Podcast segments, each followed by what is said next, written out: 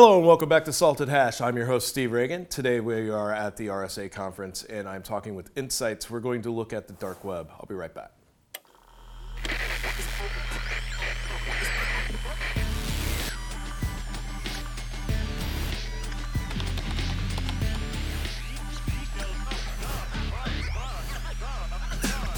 Welcome back. As I said, my name is Steve Ragan, Senior Staff Writer at CSO Online, and this is Salted Hash. I am with Alon Arvatz. Did I get that right? Yeah. Excellent. I got it right. I spelled it right. We got it right. This works. We are talking about the dark web, and there is a lot of, I don't want to say confusion, but I would say there's a lot of hype and a lot of frustration that goes out because when you hear darknet and dark web, it, it you imagine a guy with a, a, hoodie on and he's hovering over a keyboard and you think the world has ended, but in reality, it's not. It's a marketplace, it's a business, and for a lot of people, it's a way of life. So we're going to take a quick tour and we're going to look at some things. And uh, I do believe the first thing you're going to show me is a guy who's a jack of all trades and a master of none, and he's got himself a, uh, a nice little nice little setup here in a, an advertising service. So let's take a look at that. So one of the most important things to know about you know the dark web in general and why it's interesting and important is because the fact that it's it lowers the barriers for entry mm-hmm to engage in hacking and cyber criminal activities. Oh, yeah. The right? barrier so to entry is really low. It's very low today. Yeah, like very low today. It's on the dollar for some crime, crime kits that people are able to buy, right? Exactly, exactly. And like you know, there are a lot of outsourcing today for different type of services that we know from our day-to-day life. So also in underground communities, there's also a lot of outsourcing. Yep. So actually, you can use outsourcing services to pull off cyber attacks and hacking. And for example, what you see here is a website that was um, uh, opened by um, a hacker offering his hacking services. Yeah. Right? Hacker, hacker for, for, hire. hire. right? He even got a nice um, uh, logo and uh, uh, here he offers. Images. He got stock art over Yeah, there. yeah, yeah, and he got it all from Google, yeah. googling hacking. Oh, so yeah. yeah. nice design. And the thing is, he's telling you, look uh, you have someone you hate, you have someone who hurt you, you want to get back to him, talk to me. Yeah, I got I you. Can, I can pull it, right? Someone cyberbullied you, someone scammed you, uh, or someone just, you know, annoyed you, talk to me and I'll take care of it. So he's offering his services with all the things he knows to do. It's a lot of services too. Like he can pretty much hit every area. It seems like here, jack of all trades, master yeah, of definitely, none. Definitely, definitely, definitely. And here you can actually see the prices of everything, right? So you can see that if you want him to hack a web server, that's $220.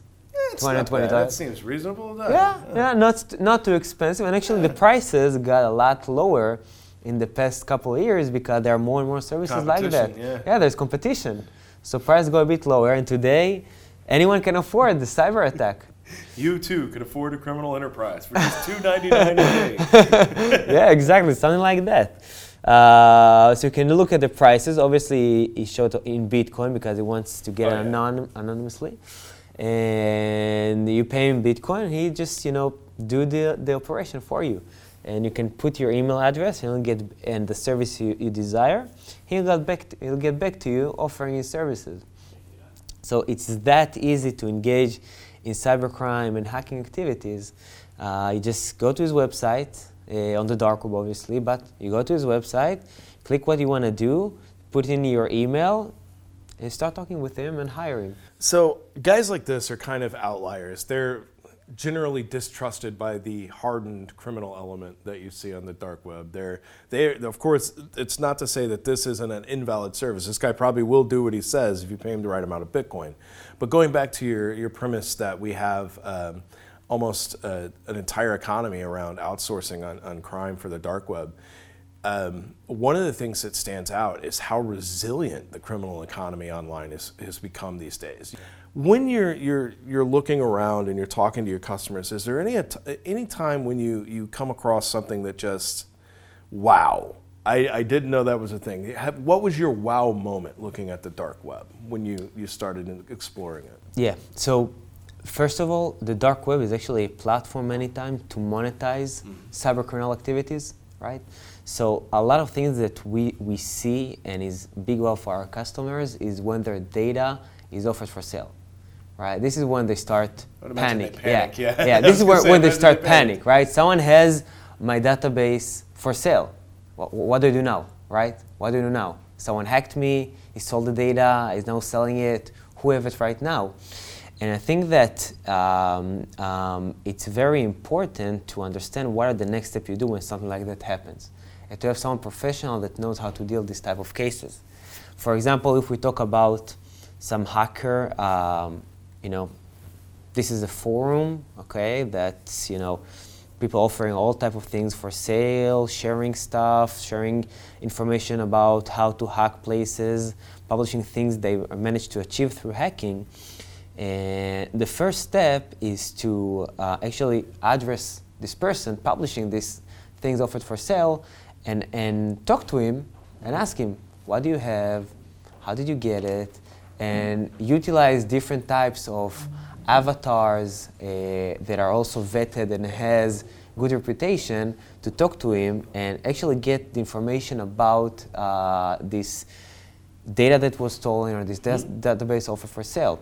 So this forum that you're showing me here, um, it's it's pretty typical of, of most of the other forums. So when you look at this forum, like you just said, you tend to look at you know mentions for your clients and your customers. What happens when you find your customers' data in forums like this? What do you do? What's the first thing that happens? So, again, this is a cyber criminal um, community, right?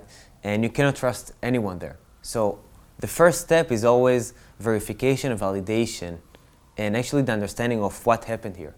So, let's take a typical use case from the dark web that can be interesting for our customers. So, now someone is offering your database for sale on the underground community, right? So, first of all, don't panic. Because many times this is what happens, right? You start panic, Yes. right? Someone has my database. The second step is to understand how you do this validation verification.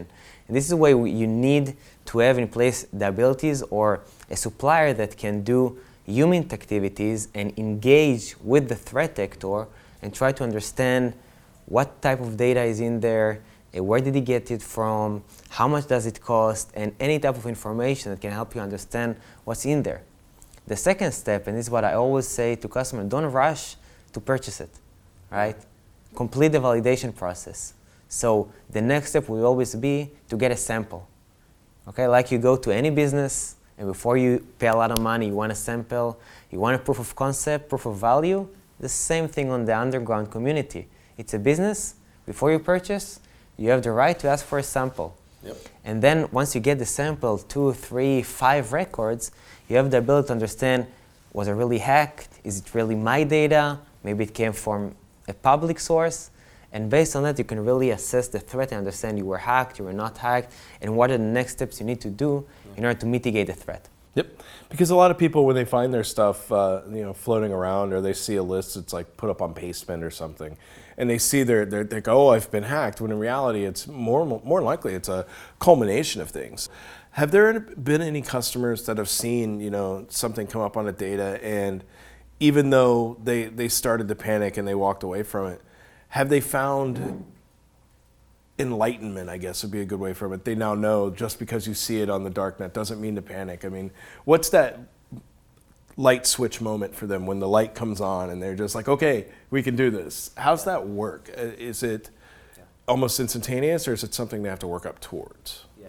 So it's definitely something you need to work out towards. Like you said, there's a lot of hype around Yeah. dark web and cybercrime and APTs. There are a lot of hype around that.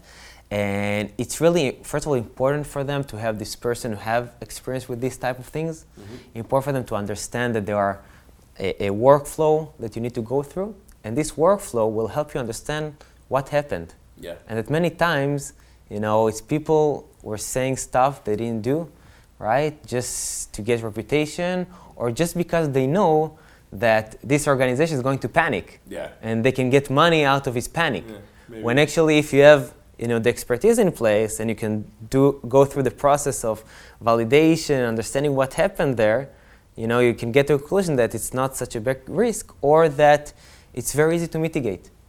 Nice, nice. Well, listen, thanks for taking the time to talk to us today. I really appreciate it. And thanks for the tour. It was pretty neat to see some of those sites. I haven't seen that before. But if uh, anybody wants to look up and, and learn more about you, where can they find you online?